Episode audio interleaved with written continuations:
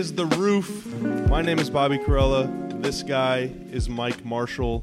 If you are watching us, thank you for watching. If you are only listening to this podcast, it is also available in video format on the Mavs YouTube channel. Mike, it is draft season.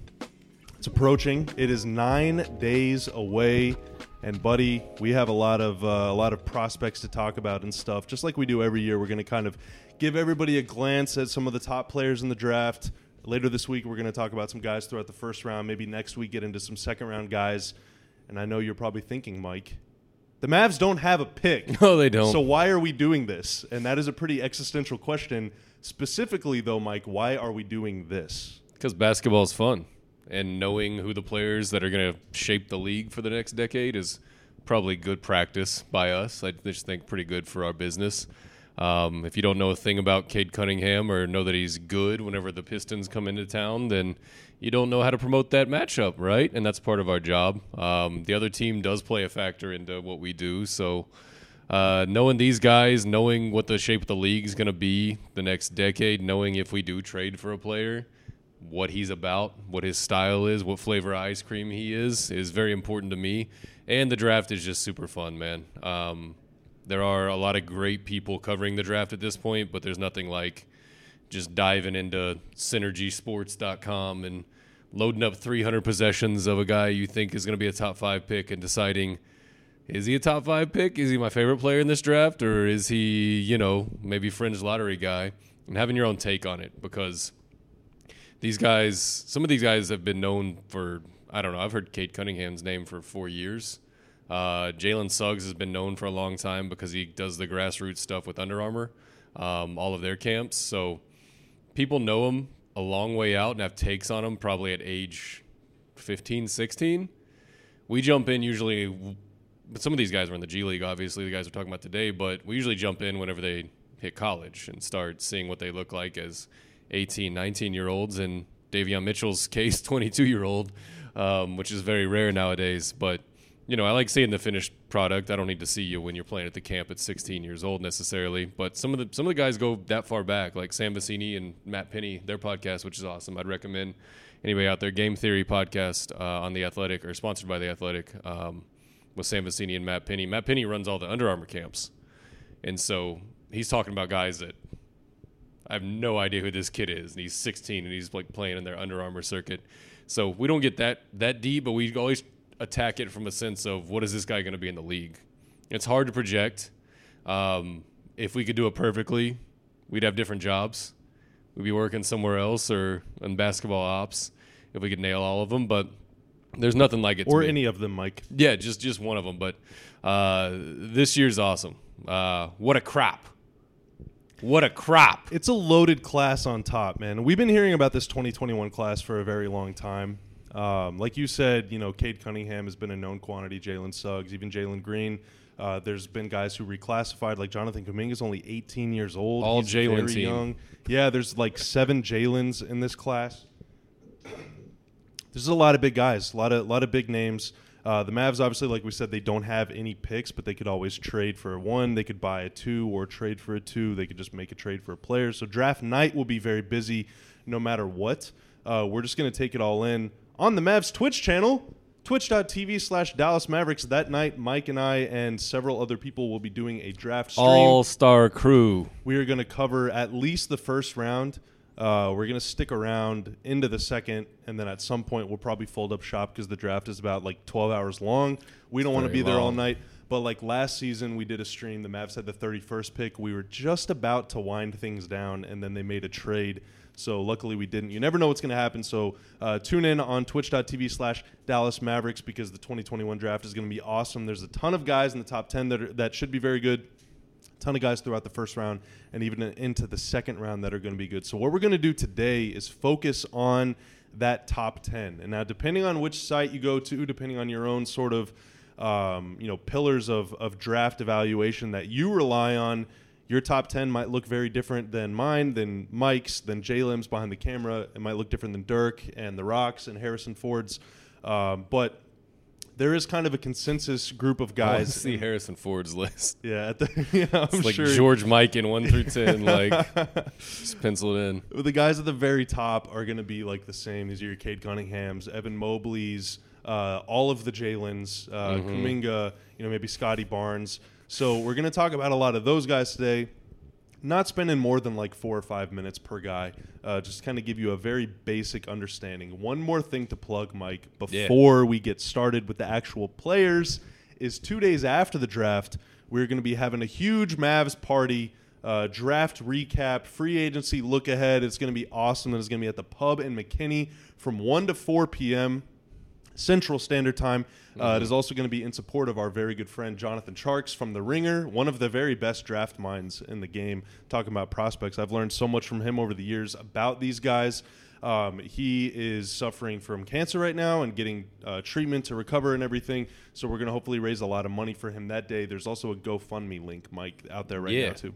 Yeah, so GoFundMe.com and just search Jonathan Tjarks. That is t- Tjarks with a T J A R K S. That's how you spell the Not man's the last name. easiest last name to spell. No, it looks weird on paper. It sounds awesome when you say Tjarks, though. Uh, so yeah, if you just put in there Jonathan Tjarks or just Tjarks in general, it'll bring up uh, Let's Help Our Friend Jonathan Tjarks, the page. Um, and if you want to donate, if you feel so inclined, please do. Um, you're going to hear a lot about it. Um, draft night, we'll plug it that evening. Just remind you, but if you want to get ahead of it, um, GoFundMe.com, search Jonathan Tjarks, help our buddy out, help his family out. Um, it's got some incredible momentum thus far. Um, I mean, it's existed for all of I think two days, and there's thirty-two thousand, almost thirty-three thirty-three thousand dollars for the Tjarks family in there thus far. Um, so, yeah, this would mean a lot to us. Um, you're gonna hear a lot about it on draft night on the 31st. If you don't come hang out with us and him, uh, Bobby's dad owns the bar, so he said free food and beer from one to four is what Jim said. Uh, I would not checks. for everyone is what he said. Everyone that see shows we up. We can negotiate that. but just coming out with us and do what, about what Tjarks enjoys the most, which is talk about draft with, with us and and uh, No, hang out. What he enjoys the most is firing off takes without fear of retribution. and when you say stuff in person, there's no paper trail. Right, exactly. Hopefully, we're not recording any of it. So uh, it's gonna be fun, man. It's gonna be a great time um, and a great idea um, to to get everyone together and and have a good time with Tjarks and talk about the draft, which only he can do at that level. So um, GoFundMe.com. Search Jonathan Tjarks if you want to donate. Please do. Please do. Like I'm not gonna tell you what to do with your money. Do with your money. Just do it. I will. Smash do that it. link, man. Smash Just the do link. Um, all right, Mike, without further ado, so uh, I brought five guys to the table. You brought Mhm. Four. More of a four guys guy. I don't. I don't go to five guys. Yeah, you work harder, not smarter. Right. Um, I'm just a, an overdoer, I guess. Maybe I'm compensating for. I'm trying to earn a raise. You are my boss, after all. Hopefully, We'll you see. are paying attention We'll to all see. this hard work I'm doing. So, because I have five and you have four, do you want to start with me and go me, you, me, you, me, you, me, you, me, or do you want to start with you because you have the consensus? Well, mostly consensus number one pick. You can lead off. You can you can be the uh, the Kenny Lofton if you want. You can be Rickey Henderson Okay. and take the leadoff spot. Pick your pick your poison. Doesn't matter what order. I mean, these are all kind of. I don't know what list you went off of to to assign guys, but some of the guys jump around on mine. Mm-hmm. Um, so there's no there's no particular order we're going in. By the way, Well, I'll So- start off with probably the best player that I watched, and maybe even the best player in the draft. Um, our guy Jonathan Chark says that he is the biggest prize in the draft. This is Evan Mobley, Mm. the big out of USC, seven foot two fifteen, seven four wingspan. Mikey averaged 16 and a half points, almost nine boards, three blocks, uh, led the Pac-12 in offensive and defensive rating. He is a very, very, very freaking good player. sounds Mike. good. Yeah, he is very good. Also led the Pac-12 in field goal percentage. Uh, you think a big man, his post-up numbers weren't very good, but that's good because in the NBA he's not going to post up Yeah, at all. you're not gonna And do it. Everything else he was extremely good at, rolling to the rim. Uh, he can do that. Obviously, big leaper, very long arms, so he can get up and catch lobs and throw it down. Uh, he has very good uh, footwork. He's a very nimble guy, so he can catch it on the move.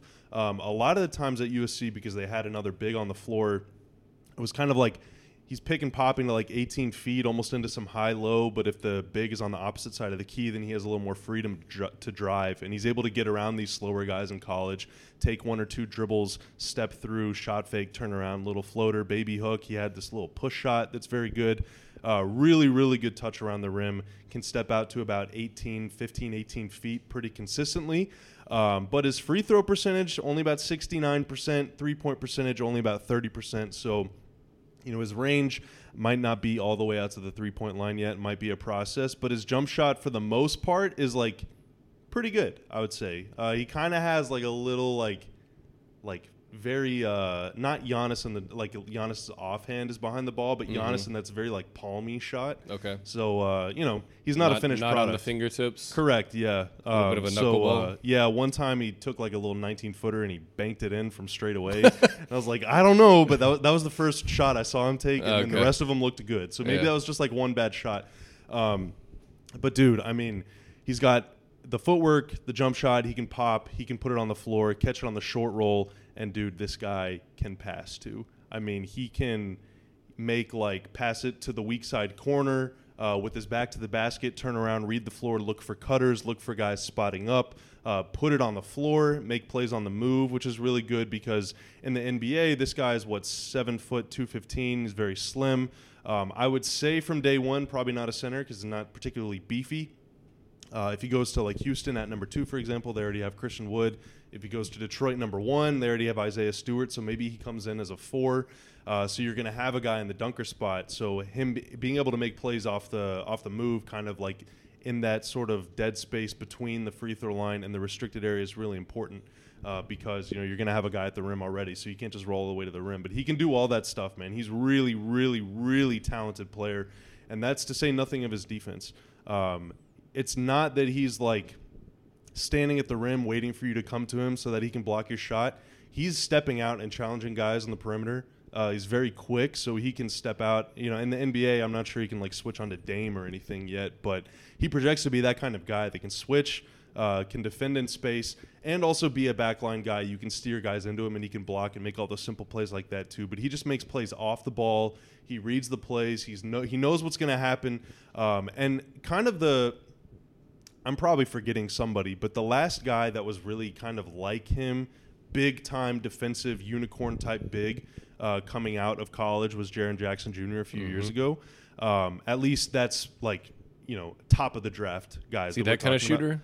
Uh, remember he's not as good. He's not as good. Jaren's like forty percent shooter. Yeah, and Jaren was like just streaky, where he would take over games um, and just knock down like five threes in a game. Yeah, I mean Mobley's not doing that. Although he can he can hit some shots, but he's not doing that from distance. But um, on defense, able to switch, block shots and stuff. Kind of reminiscent of Jaren Jackson, but Jackson in his lone season at Michigan State averaged 5.9 fouls per 40 minutes. Yeah. Mobley in his one season at USC averaged 2.1 fouls per 40 minutes. So Okay. like he's making all these plays, blocks, three blocks a game, a steal, steal and a half per game without committing any fouls. And so, I mean, for me, the only question right now is from day one, is he kind of like Jackson in that you draft him to a team that already has a big, like Jaren is developing next to Jonas Valanciunas in Memphis? Um, or do you draft him to be the lone big? Like if you're Houston, you draft him. You're not going to get rid of Christian Wood to develop Evan Mobley, but those two guys can coexist. Um, you know, I'm projecting obviously Detroit with Isaiah Stewart, same thing, or maybe you bring Stewart off the bench. I have no idea. There's other guys at the top of the draft. Uh, other teams. I mean, Cleveland uh, kind of has a need for a big. I guess they have Jarrett Allen. Mobley and Allen together could maybe work. I don't know. I don't know what their deal is with Kevin Love. Toronto with Siakam. You know, Mobley, Siakam, Anunoby is a lot of length. I mean, I don't know. It's it's very. He's a very exciting player, and uh, I can understand why somebody like Tjarks, who still has a kind of a soft spot in his heart for bigs, uh, would say that he's like the number one guy, even over Cade, because this guy has like no holes in his game outside of maybe not being able to shoot the three from day one. But dude, I mean, the guy's he's unbelievable. Is passing what sets him apart from, I guess, the traditional run of bigs that we've seen the last couple years, right? Well, and quickness on defense too. I mean, like the differences between him and Wiseman. You know, Wiseman c- couldn't shoot probably even as well as Mobley can, um, but he can step out and will step out, and he's got a lot of talent and stuff. But I mean, like on on defense, like Mobley's just like levels above where Okay. Wiseman was. Um, I mean, he's just dude like he's not like Willie or Nerlens in that he's like cat quick step out on the perimeter and like strip the ball and stuff.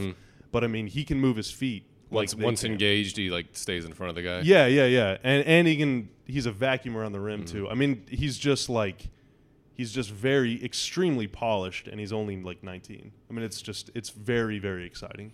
Yeah, I mean, if those shooting numbers come up, or if you know, I don't expect anyone at 18, 19 to be the shooter they're going to be at 21, 22, or even a year after being in the league. That's that's obviously what makes a big special nowadays is being able to pick and pop instead of just constantly. There's almost like two positions. There's like rim runner, your Capela, your Jarrett Allen, and then there's what you'd consider as a big now, which is a guy that can do it all, right? Which is everyone's trying to be KP plus. Um, so just calling him a big, I feel like isn't quite fair. I don't know. We there's like 19 positions in basketball now. Everyone think. I mean, he's a big. yeah. He's like like his dude. I don't like doing this stuff because most of the time I don't know what I'm talking about in the draft. but like his offensive ceiling is more of like an Anthony Davis type player Okay. than like a Jarrett Allen or you know Gotcha. like I'm like a Christian Wood type guy in that he can just he can score from everywhere and you mm-hmm. can he's more than just if the big steps out too far then I'm gonna lob it to him for a dunk. Like he's Okay. way way more than that offensively. Gotcha. So you, there's there's more you can do in the playbook besides try and create a foot race. Yeah, you can play between through him. Awesome. That's interesting. Um, obviously, the the shooting touch is what you look for. Development there. Um, Tjarks wrote on the recap that Shaq's gonna hate him because his post game uh, isn't super polished. But man, I don't really care if a big has a post game Dude, right he now. doesn't need it at all. But also with this combination of like sort of nimble footwork and touch, he can develop it Yeah. over time. But like you don't need a post game. it's almost like I'm more concerned if Cade Cunningham has a post game Yeah, because yeah. they're gonna he's gonna get more entry passes on the block than Evan Mobley probably will next Mm. yeah, year. yeah, he's gonna be guarded by point guards. Speaking Yeah. of which, Cade Cunningham, dude. Yeah. So I've had we've had this conversation a couple times about okay, I just need to adjust my thought process on what it started with Kelly Oubre, right? I need to adjust my process on what a lottery wing player is nowadays. You just play one season and your numbers don't have to be particularly good and uh, you just got to go to a blue blood program and be six eight to 6'10 and you're in the lottery. And that's how it works if you're a two way wing player or two way wing player, right? Because the projection is so high, that value, return on investment for taking a guy in the top 15, top 14 lottery, uh, you know, they could turn out to be in a couple years Pascal Siakam, or they could turn out to be that guy from Tulane last year that just never really made it in the league, right? Um, or two years ago, that never really made it in the league. So I'm at that point with big ball handlers. Matt. Forte. yeah, Matt Forte. Yeah. Um, no, uh, Joe Montana's kid. Um, no, so I'm at that point with big ball handlers where I'm like, I started watching Cade Cunningham going, okay, wow me. Like, show me something like I have not seen that tells me you're the number one overall pick.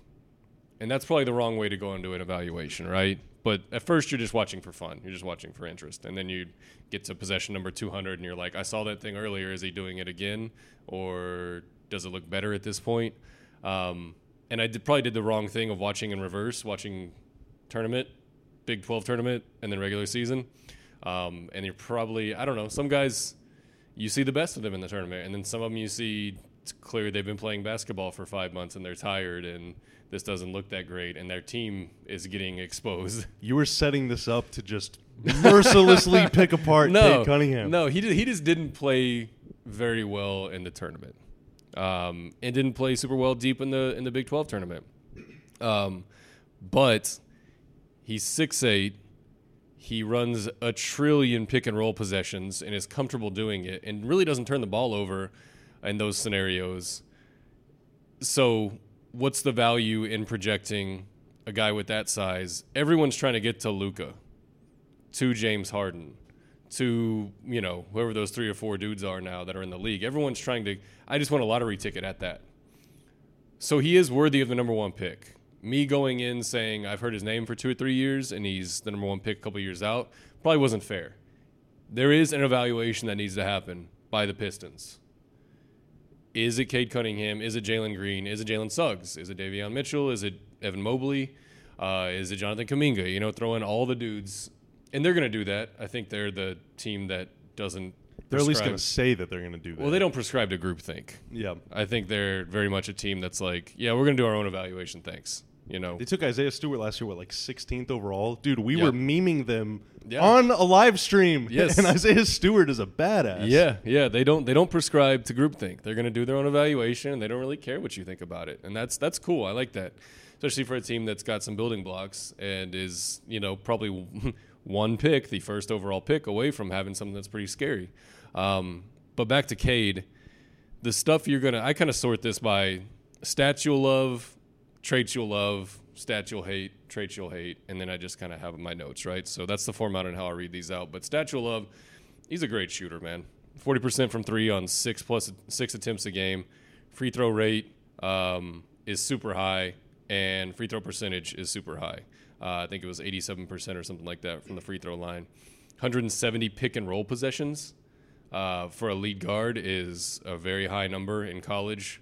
Um, they just did it over and over with him, which is, you know, they might have been a better team if they ran something else or ran something diversified their offense. But you're playing at Oklahoma State, and just honestly, you put on that tape and you watch Oklahoma State Cowboys last year, and there's some dudes that probably are on the football team or you know dudes that just aren't going to the league setting screens for him and there's no fear of the guy diving or the guy popping and Cade is just running a pick and roll and chugging into the lane. There's four dudes and they're playing Giannis defense against him. And early in the season he had some answers for that.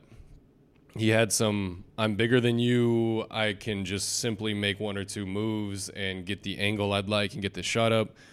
Big 12 tournament and in the uh, first two rounds of the tournament that they played in, I didn't feel like he had a lot of a plan. Once he got past the first defender and got in there, and either the second guy helped or the third guy helped and clogged the lane. So there's a 29% usage, which is incredibly high um, for any college player, any of the guys I scouted on here. But he is that kind of ball handler. Like he ha- he leads every single possession. So the stuff stats you're not gonna like: four turnovers a game, 3.5 assists per game. More It's tough to do, Mike. turnovers than assists as a lead ball handler on a Big 12 offense. The Big 12 was not good this year. They played some really, really bad teams.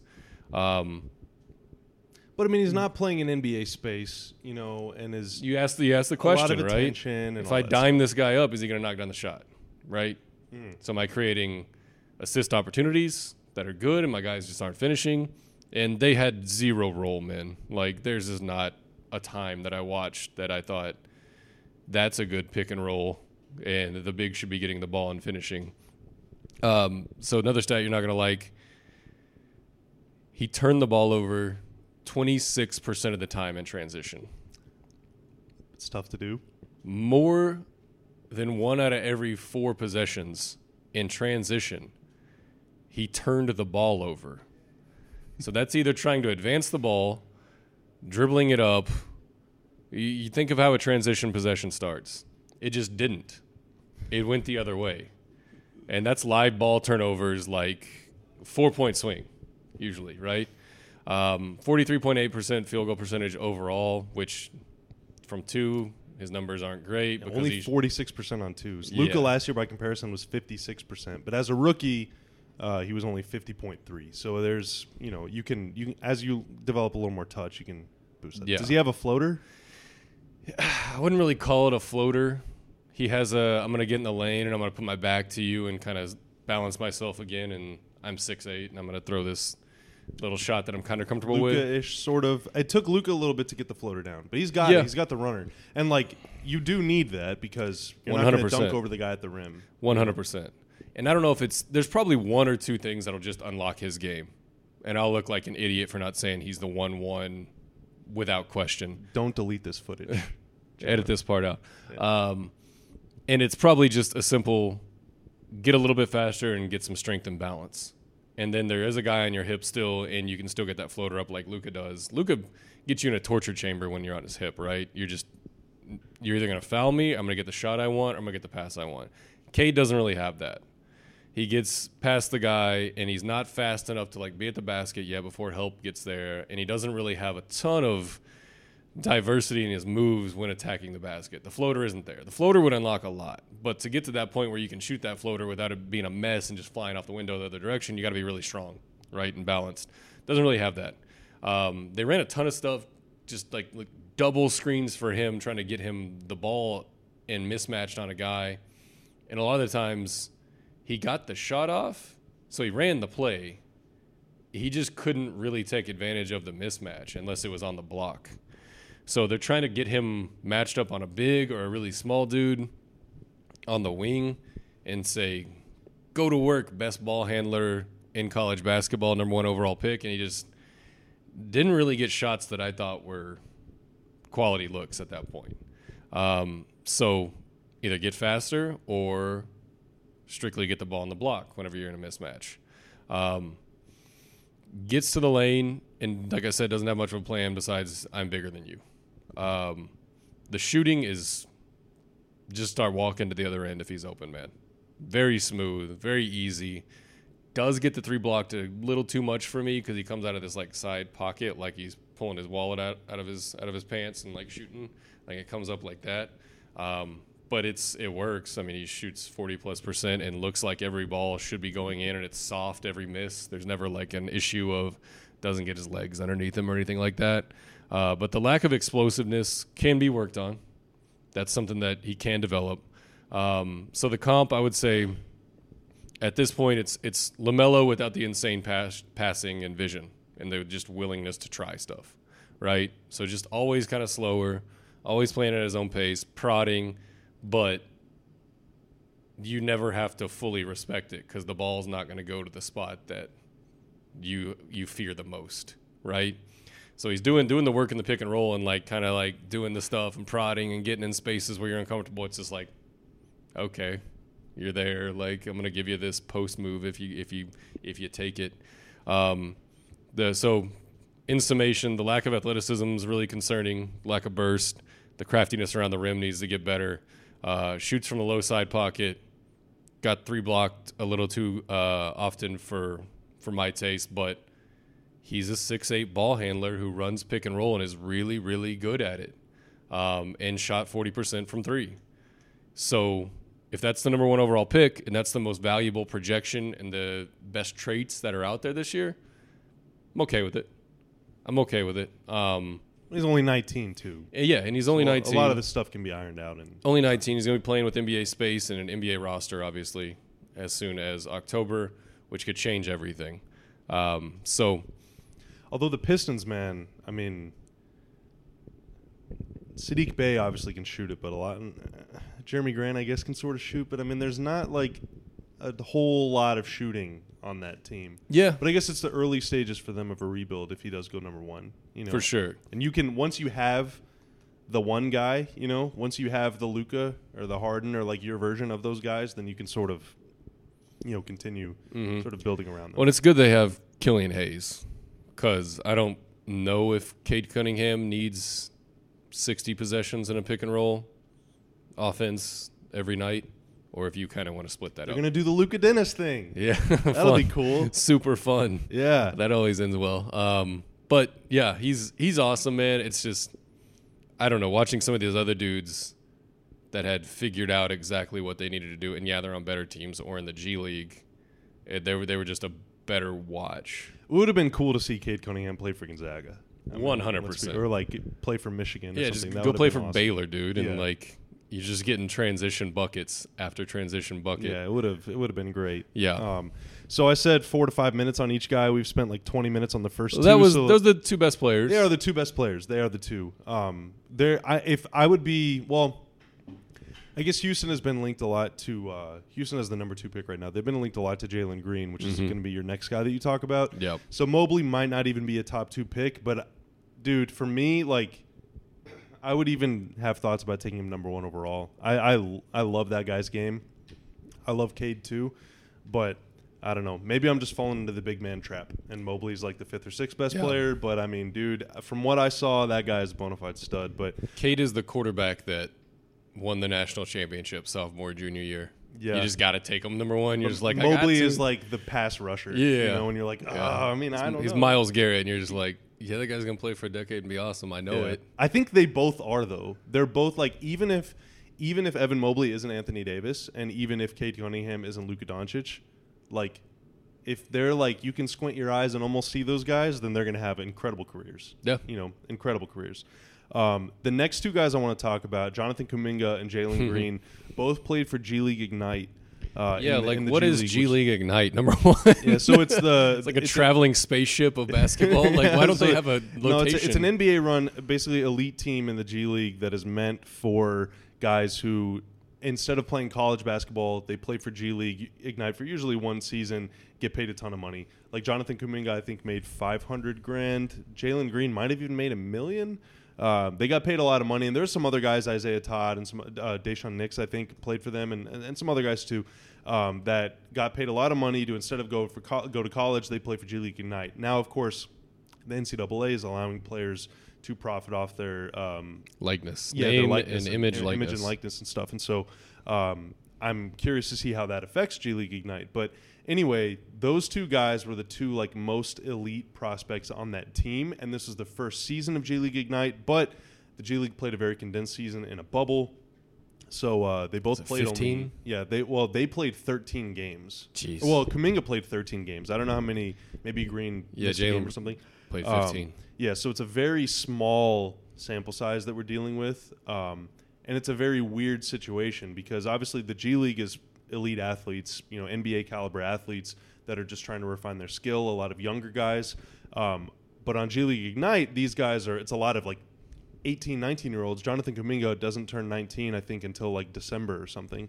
Um, these guys are teenagers and they're playing with like Jarrett Jack and Bobby Brown Yeah. and Brandon Ashley and like a lot of guys that are sort of journeyman types at the NBA level um, that are kind of you know on the on the back end of their career. And so instead of having a team full of like 23 year olds, it's like a team whose average age is 23 because you got a bunch of really young kids and a bunch of really old guys. Uh, Joe coached- Johnson's gonna show up and take all your minutes. yeah.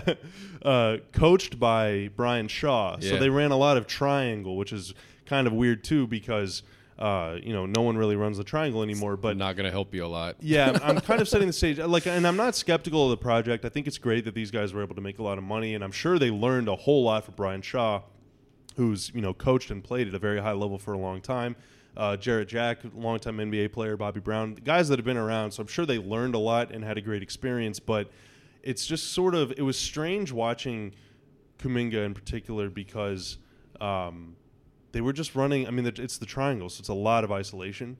Um, Yep. And for a guy like Kuminga, who's shooting splits 38.7% from the floor, 24.6 from two or from three, sorry, 62.5% from the free throw line, like those numbers don't necessarily jump out to me and scream like you need to give him isos at the elbow in the triangle and treat him like he's Michael Jordan or Scottie Pippen, you know, and that's what a lot of their offense was. It was a lot of like pinch post stuff, kind of like Kuminga had the ball, like Jalen Green running off of him, or kind Yeah. of like the roles were reversed. It wasn't really spread pick and roll, and everything was flowing through those guys. Um, and and to my point about isolation, uh, Kuminga, and again, we're only talking about 13 games here, but he only had 20 total possessions as the pick and roll ball handler, w- including passes, in 13 games.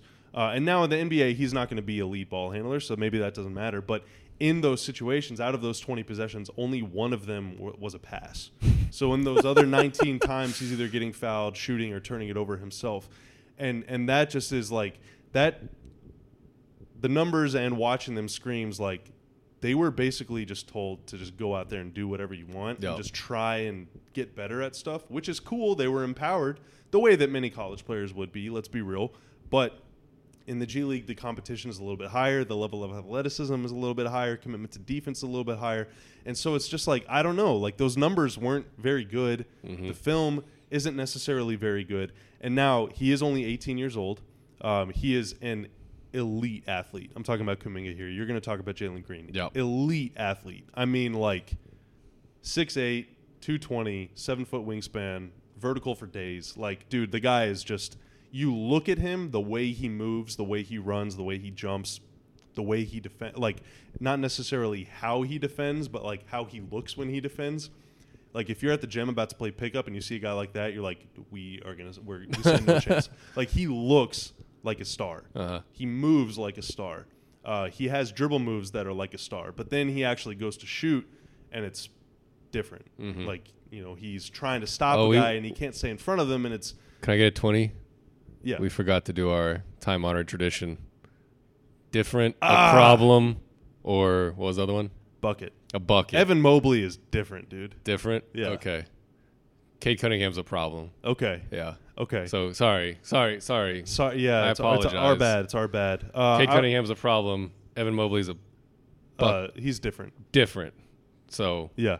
if you're making the graphic, Kuminga, I don't know. Kuminga, like he kind of played like he was trying to be a bucket because it was a lot of it's a, just a lot of isolation, man. A lot of like kind of like uh, Mm-hmm. the goal of that offense is to get guys on the wing against G League defenders one on one. Yeah, Like but that's and- all they're trying to do. but it was not. It just didn't really work, you know. Yeah. And and now, I mean, I don't know. I like he doesn't have a very good three point shot, so I don't know how he fits in on an offense right away. He's 18. I think he needs to go to a team that is going to invest a, a whole lot of time and energy into developing his game, letting him play through his mistakes, letting him kind of learn and stuff. So I mean, I look at the draft order, like our guy Jamahl Mosley in Orlando, like that's a good situation. OKC, good situation. Um, because you can just throw them out there and just see what happens. But I don't know. It was just very it was very strange watching them because like he's getting a lot of isolations. He's not good in isolation. Um, on defense, he was guarding a lot of wings and he wasn't really doing that good of a job. Like he was biting on pump fakes, getting blown by all the time. He can recover all right because he's a great athlete, but just like the the process on both offense and defense, it just didn't feel like he was really I don't know. I, I don't. I'm not trying to whatever. It, he, he wasn't really like exerting himself too much on defense and on offense. It didn't really feel like he was being put in a position to be successful. It was just very strange. And so whenever both of those things are the case, it's like, is this guy good or was it a bad situation? Um, again, he moves and looks and and dribbles and attacks like an NBA player, like a star. And so I watch him and I think like, dude, he's just a very aesthetically pleasing player. Yeah. Um, and It- that, so that year, it that hurt. It hurt. matter, It hurt his stock because stuff I was reading beginning was of the potential year. number one pick. Yeah, he was top five uh, beginning of the year before G League season started, and now, I mean, he's like somewhere between seven and ten on people's lists. So Yeah, there's it, no it way didn't do him it. any favors. Yeah, and now uh, would a year at college have done him favors? I don't know. I mean, he wouldn't have done the same stuff, so maybe it would have been a little better. I don't know, but like, I don't know. He's he's 18. He's he's one of the youngest guys in the draft, if not the youngest guy in the draft. Um, he averaged seven rebounds a game. I mean, like yeah, can- what what does he what does he play? Is he like a four? He's a wing. He's He's a wing? He's like a three. Okay, but he can't shoot it like a three.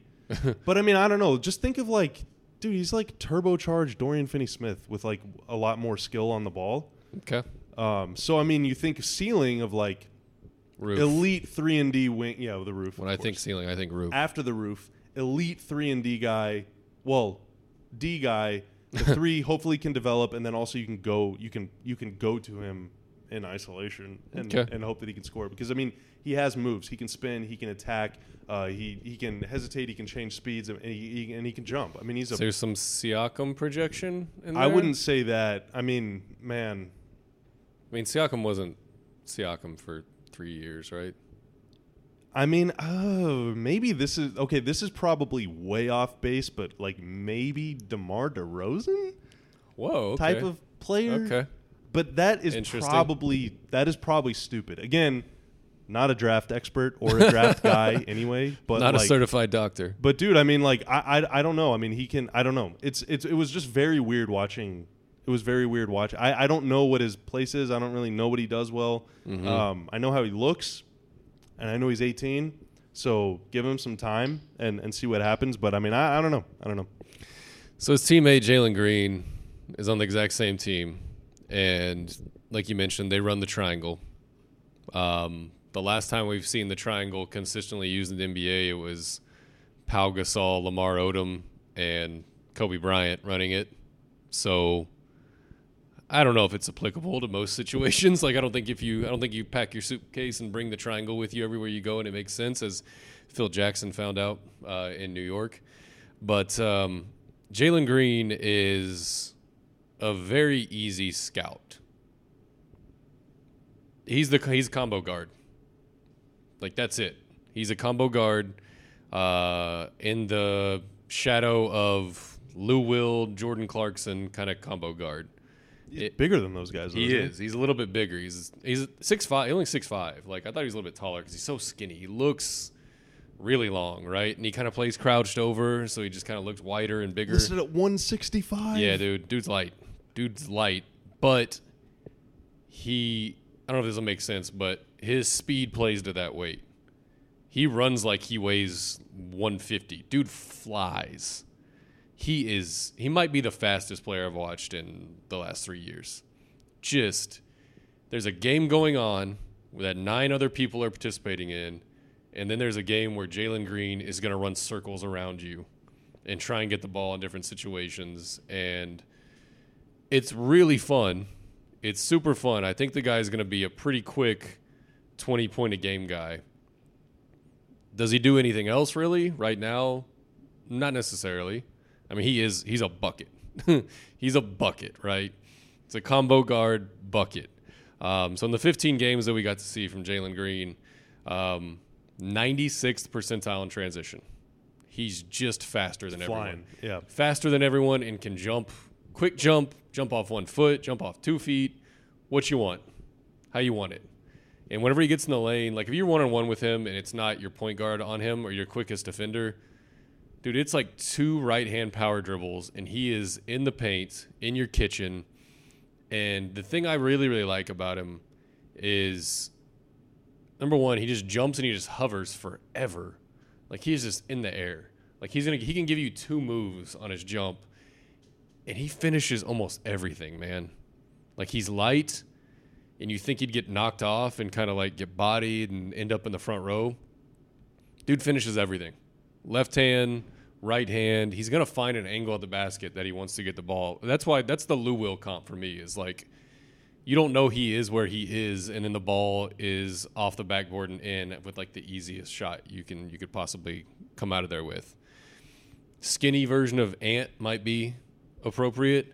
Just to do that is running around like raising hell, just Zach constantly. LaVine, tall, Yeah. slim, slender. Yeah, LaVine's fitting.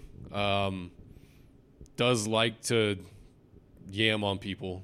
Like he tried to end somebody's life and like the But it didn't work. He got No. fouled or missed the dunk or something. He missed the dunk. He should have missed the dunk, but he had he did it a couple times where he just ended people's lives. Like I was like, game should stop. Yeah, he's not afraid. No, and one of the critiques of mine that I have of him is okay. A lot of this stuff happened when you're down like 20 in a G League game, and you're just like, okay, whatever. Like I'm gonna try this. So if he unlocks that little bit of like try this stuff, like okay. So on spot ups, 46%, 82nd percentile, good for G League.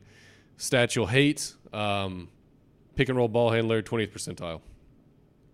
Three games of which he went 0 of 6 from three or worse.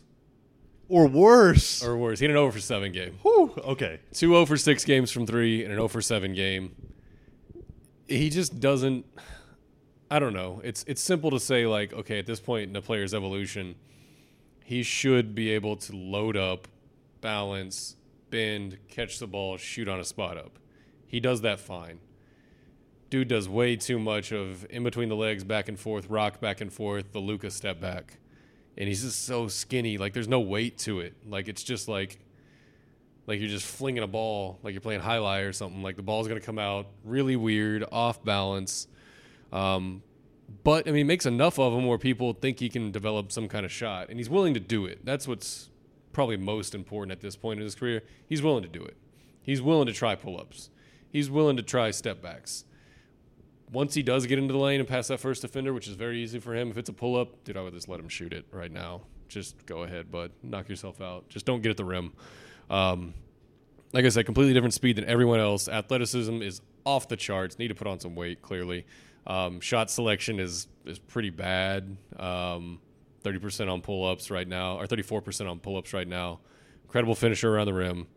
You just never, you never think the jumper's going in one of those dudes, and maybe it's just watching 15 games, or I'm like ah ah ah. It's like I make a sound every time he. Again, they kind of had this perpetually green light. You Yep. know, both he and, and Kuminga did. Yes, but a very quick 20 point a game guy. That's gonna happen. I don't know, second or third season. So you like give him the? I mean, you don't give him the keys, right? Like, is No, he, he's not a good. he's good playing with a distributing point guard Yes. kind of guy. yes, 100. percent Okay, because in in Houston, it's like Kevin Porter Jr. I mean, who's their point guard? I don't know. I have no idea. Legit, who's who is Uh, Rockets? Point? I don't, know. remember. I don't know that Uh, guy, that was it- rookie that was playing. Uh, Why do we not know this? who's the rookie that started playing for them? That was pretty good.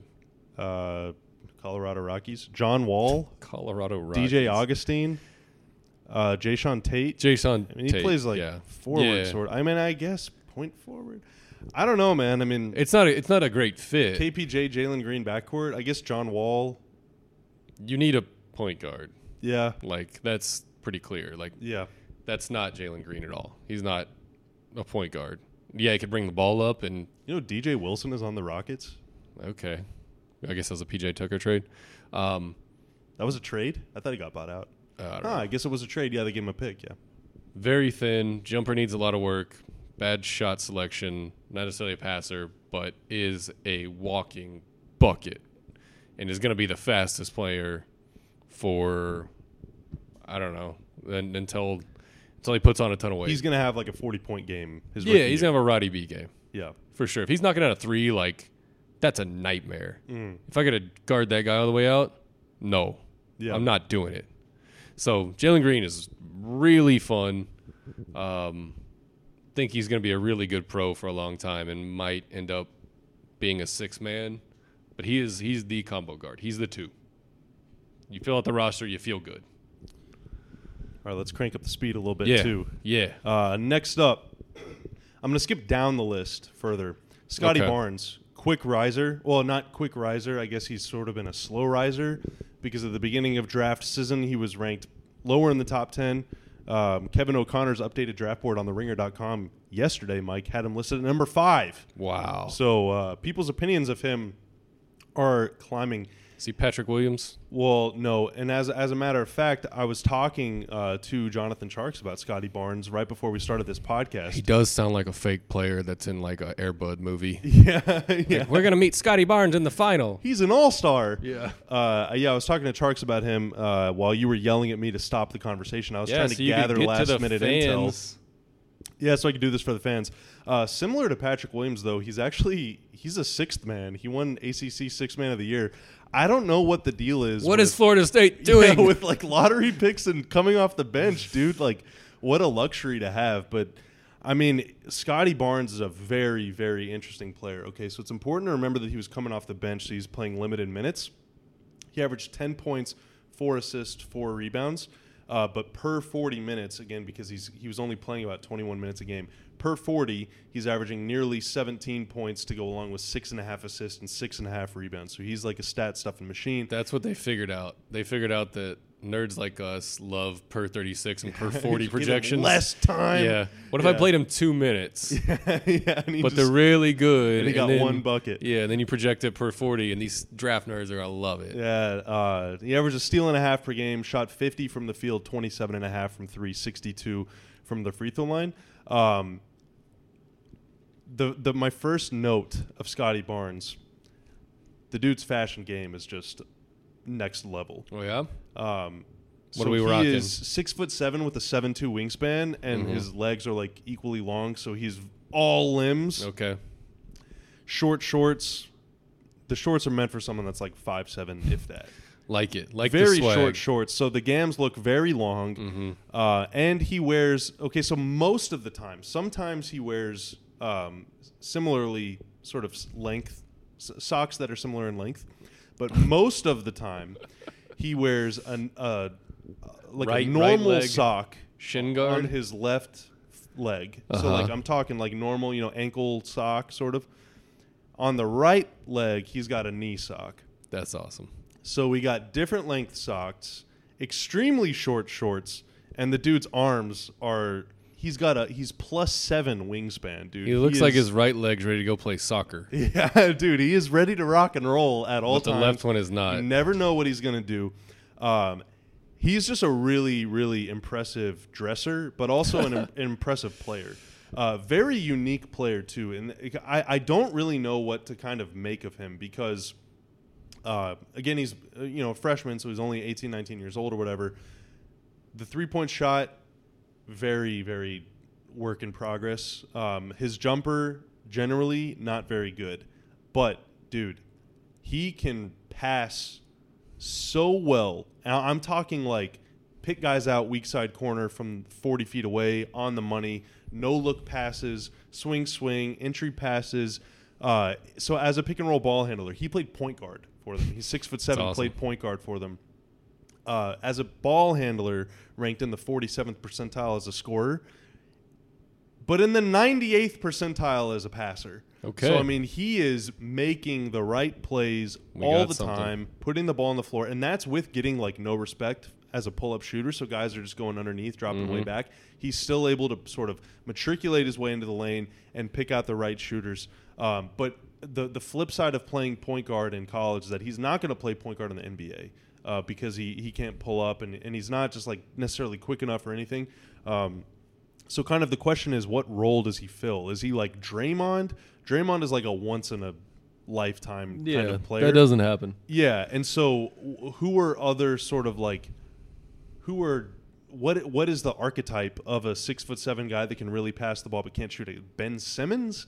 I mean, I don't really know what we're working with here, uh, but he's a super intriguing player, super intriguing prospect. Uh, defensively, I mean, dude, 6'7", 225, 7'2 wingspan. That is like the perfect mold for Mhm. a, a defender, but because he was playing a lot of point guard in college, and then he was defending a lot of point guards in college, and he can't really stay in front of the smaller, quicker guys. Um, and so that's you know he, again he's not going to defend Steph and Dame in the NBA. He can defend threes and fours, which is good because he'll be playing three and four, so it's easy to kind of you don't have to worry about cross matches or anything. Um, but some of the defensive tape is a little confusing because he's guarding like a six one guy that's getting Mhm. by him super easily. Not going to be an issue in the NBA, but it is just very weird because he's like he's physically fit right now to compete against NBA level wings. Maybe not like the super fastest ones, um, but I mean big bulky wings he can hang with them for sure. Uh, he's got to develop his jump shot, got to add some quickness. But I mean, dude, guy who can pass like that is just it is it's really really weird watching him play because I'm not used to seeing a freshman sixth man at Florida State able to pick apart a defense the way he can. I, I just don't know what to make sense of it. Florida State's the new Kentucky, where they're just messing with us. Like we're never gonna start Devin Booker, you know, or Tyler Tyler Herro is gonna play like point guard or something like that. Uh, Patrick Williams and now Scottie Barnes are like, okay, fifth overall picks, didn't start, don't really have a position besides your point guard at the top of the key and you operate in the elbow.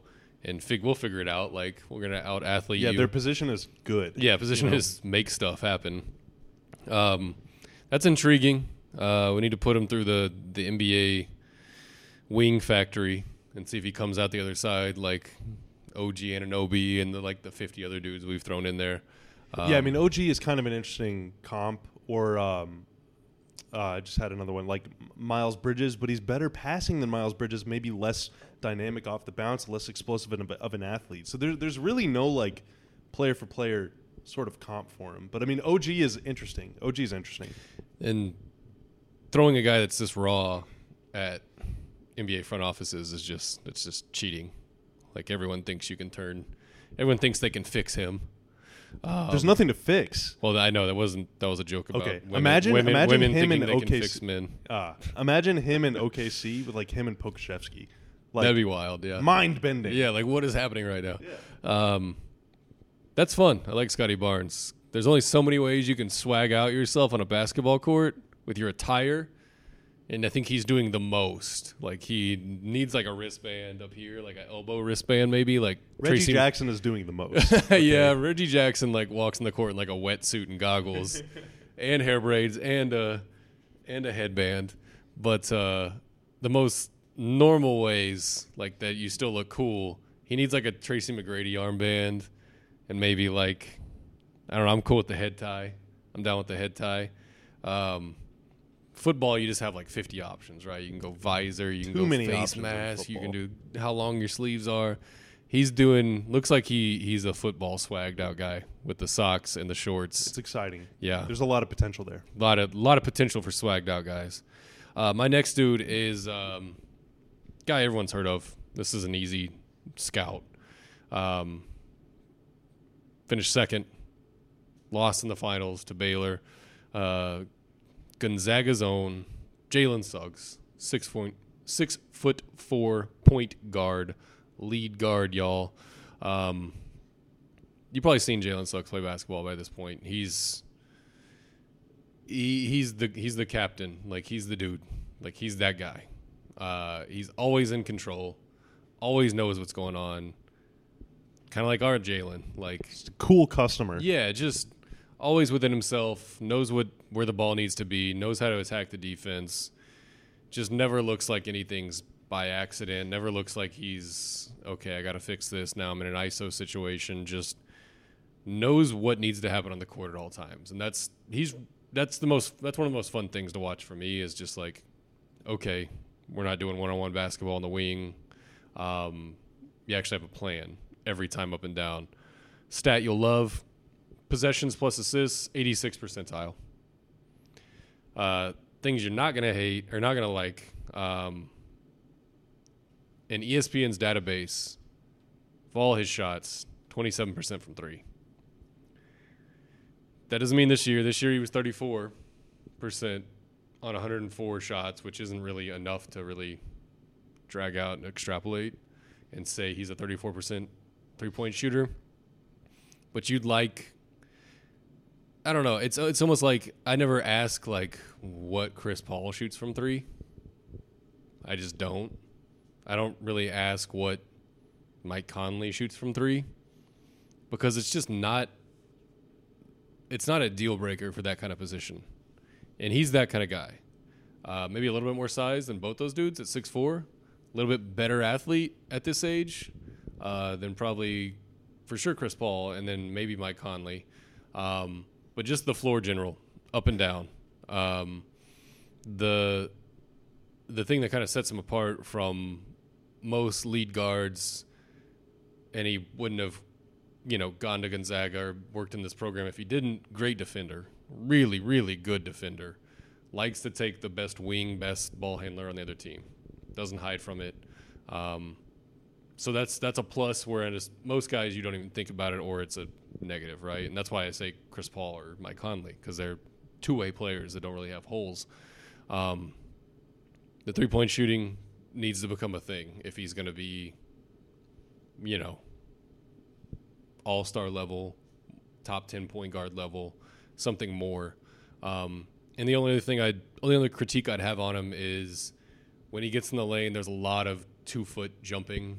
He always tries to get to the same move, which is like I'm in the lane now, two-foot jump, like glide, do this thing with his left hand, um, which looks really cool, and it creates like that a, counts for something. yeah, yeah, it's it's pretty cool, and he makes it a lot of the times. But I don't know, people are gonna scout that immediately and go, okay, you have time to get over there and like block his shot, or just make it diff- make him do something else, make him not load up on two feet and glide and kind of left left hand finish.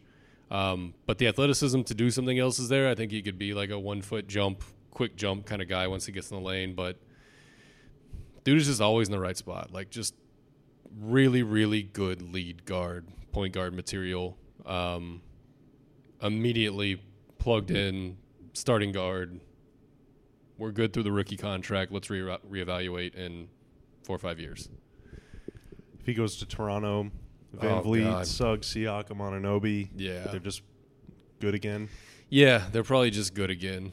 Super smart dude. Like, big fan of Jalen Suggs. Like, if this were a couple years ago, he's the number one pick. If we weren't obsessed with big ball handlers at this point and guys that can run 60 possessions of pick and roll, um, he's best player in college basketball, best player in a player pool type material. Yeah. Like, he's that good.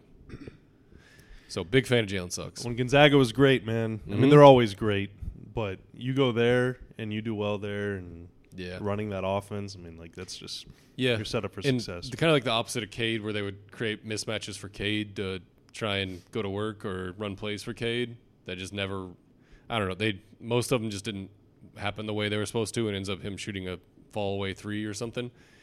Dude, Jalen Suggs runs plays like it's almost like route running. Like he's setting you up before the first motion of the play happens. Like you've already lost. Like you're so far off him after the first screen, and he's running through a second one there's nothing you can do. And he's just like snaking through the second screen, and everyone already knows the ball's about to be there, and he can do it with his eyes closed. And, like catches it and just like lays it in. It's like freaking awesome to Dude, watch. and all these guys, like Cade is very smart too. Scottie Barnes very smart.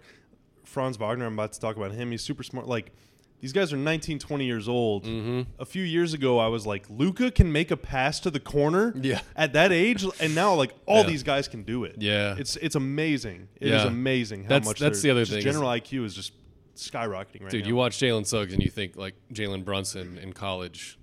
Okay, Jalen was three years, right? yeah.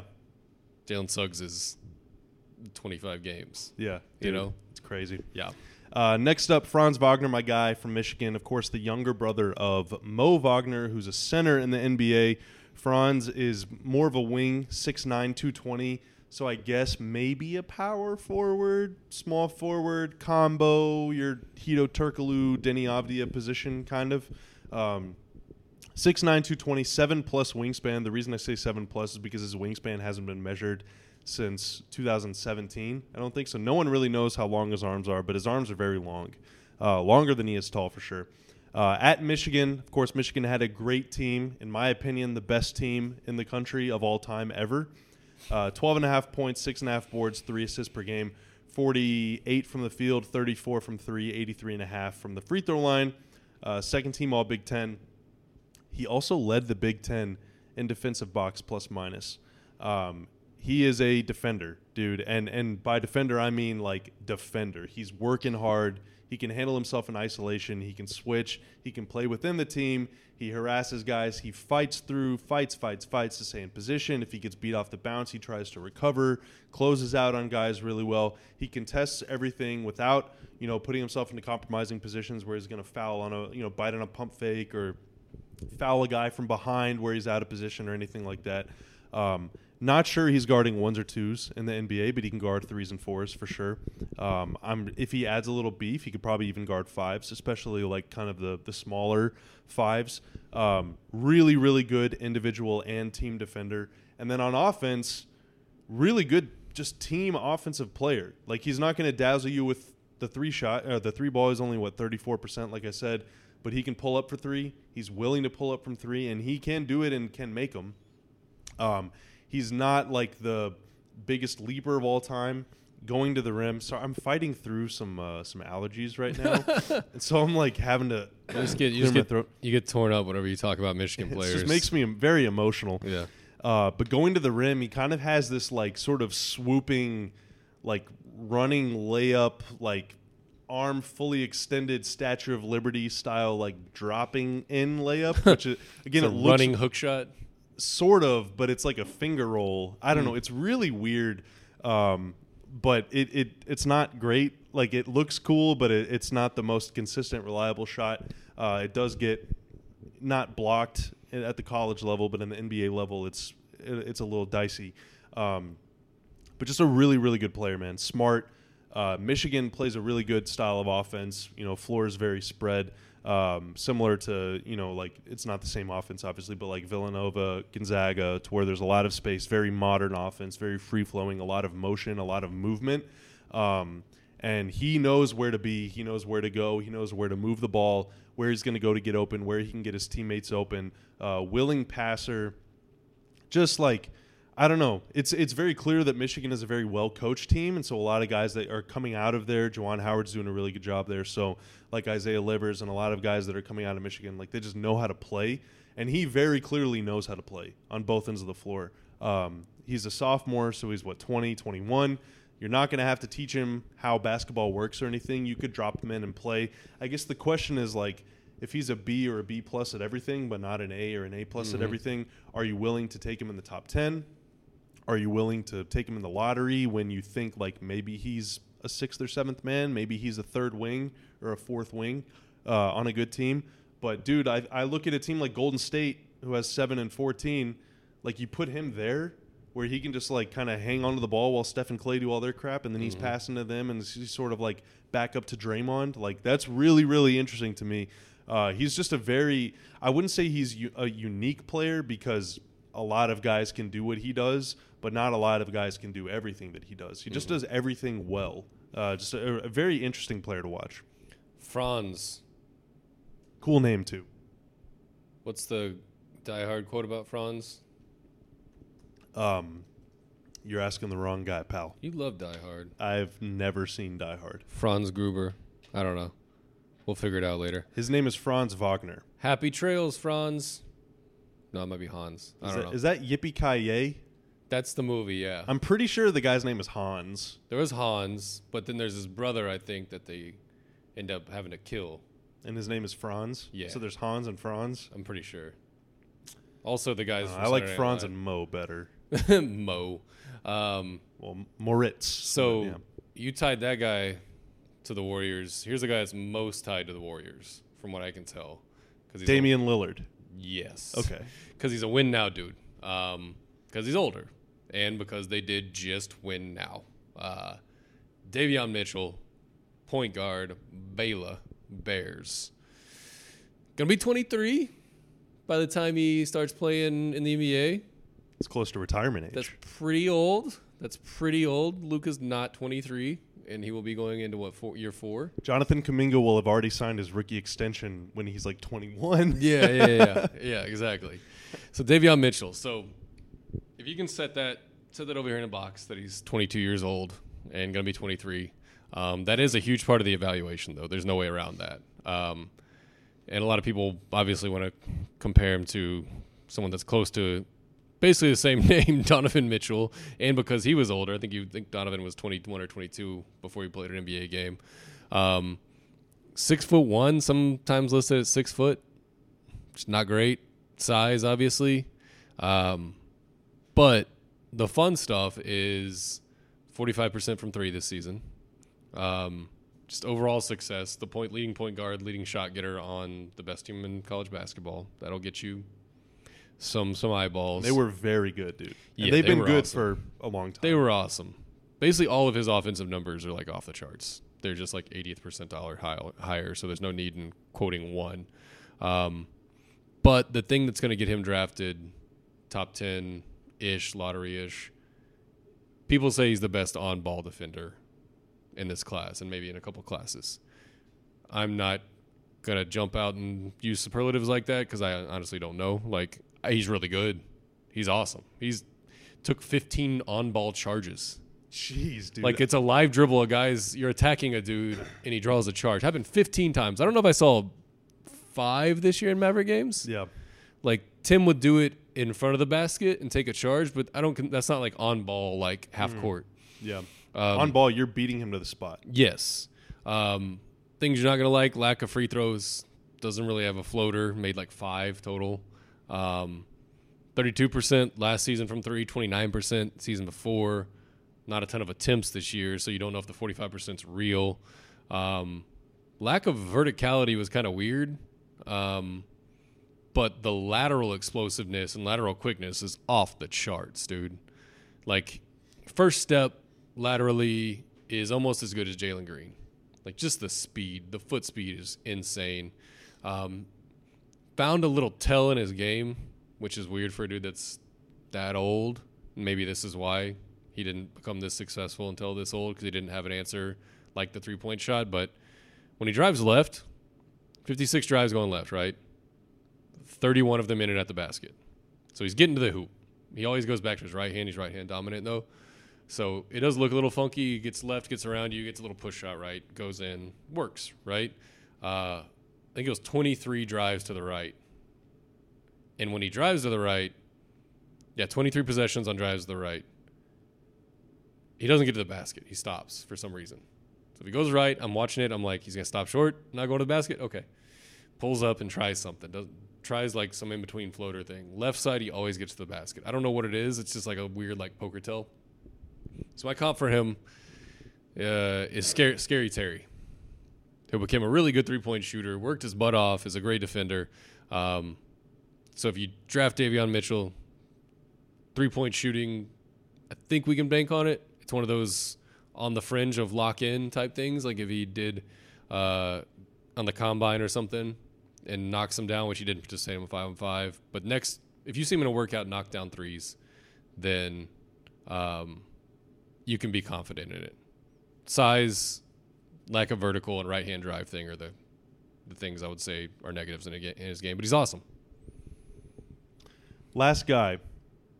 I know you got to go, Mike. I do. So I'll make it. Uh, make it rather quick.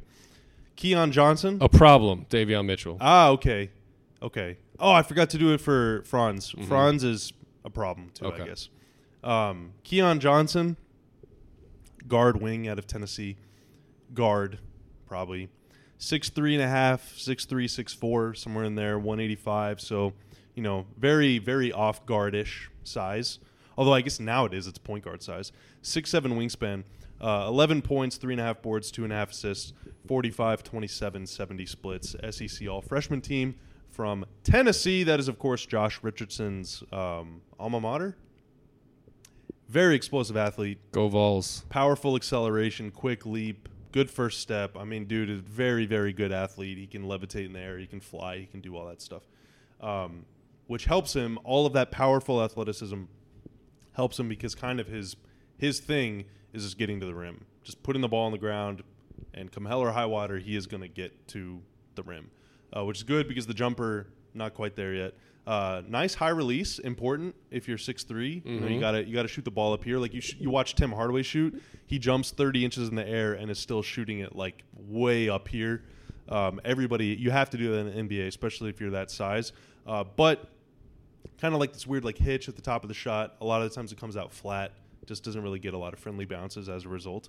Uh, but that's okay. You know, he's a young guy, 19 years old again. Teams will develop that.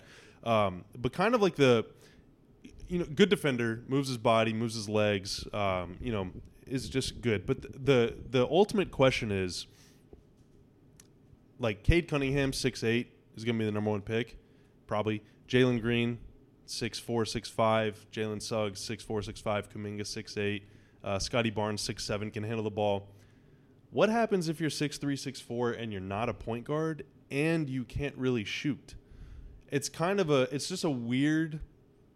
It's a weird thing, but he's like universally considered one of the top prospects in the draft. I don't know if he'll be top ten. I don't know if he'll be lottery or whatever, but like he's going to get drafted before fifteen, I would think.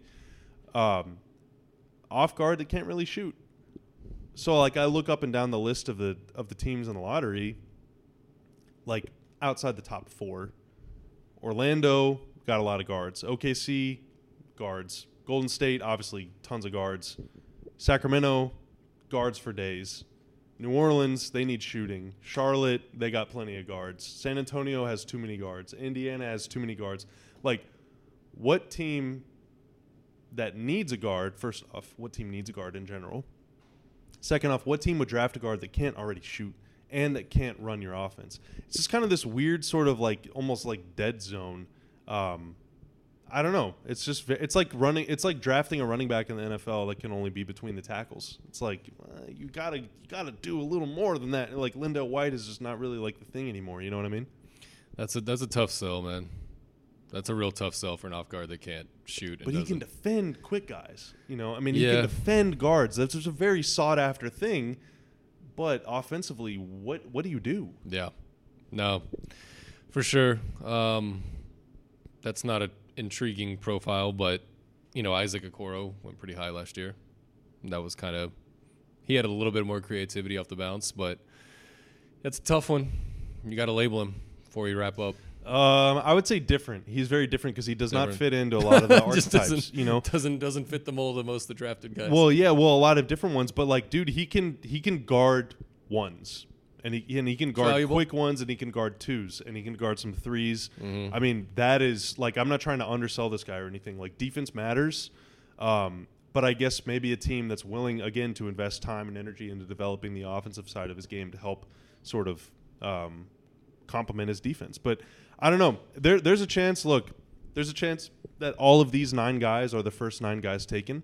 There's a chance that some of these guys fall out of the lottery altogether. We have no idea, but these are nine of the names that have been floated around for a very, very long time, circulating the web, uh, kind of considered like some of the best guys in the draft. And, you know, critical of some elements of their game, but we admire a lot of elements of their games, which is why they're ranked way up here. Uh, later this week, we got a lot more coming on the uh, kind of the rest of the first round. I'm going to be joined by Isaac Harris to talk about some of those guys. Uh, Mike watched four and is like fed up. He's like, Yeah, I'm done. Enough college no basketball. more. It's the most college basketball I could take. No more guys. more of it. I'm not even going to do the fifth guy that you assigned me, Bobby. I'm just going to do four, and that's going to be good enough for you. You're welcome. Uh, Mike, any final thoughts or anything to plug or anything that you want Mavs fans to be thinking about or whatever before we get out of here? Check us out on draft night. We'll be on Twitch uh, July 31st. Go get all the free food and beer from Bobby's dad's bar in McKinney. I would be careful. The pub or that. something. It's called the pub in McKinney, but Okay. the free stuff is not. It's totally free. That's the thing about free gonna be the. That's not how it's gonna. be. Davion Mitchell should join the Little Buff Boys traveling squad. He's your kind of player. Yeah, yeah. He looks like he played football and picked up basketball like one summer and was good at it, which is my kind of guy. I love it. Um, but no, man, check out our stuff. Stay with us. We're gonna give you the best draft coverage we can possibly give you, and way better than you know 80% of the people out there. So, uh, GoFundMe.com. Jonathan Tjarks, T J A R K S. I spelled that right. Yeah, or go Search to Kirk it. Serious Face on Twitter. He's the one that's putting it together. for Yeah. Mavs Moneyball. Donate some money if you feel feel like doing a good thing today. But yeah, that's all I got. I gotta get out of here. I gotta do baby stuff. All right. Thanks, Mike. Thanks, Dirk. You're welcome. Thank you for watching. Thank you, Jalen. Bye. I'm we'll see leaving you next for time. Oh, he's like actually really just Out of here. getting out of here. Tired you. Tired of being in this dungeon. Don't pull it. He's still recording.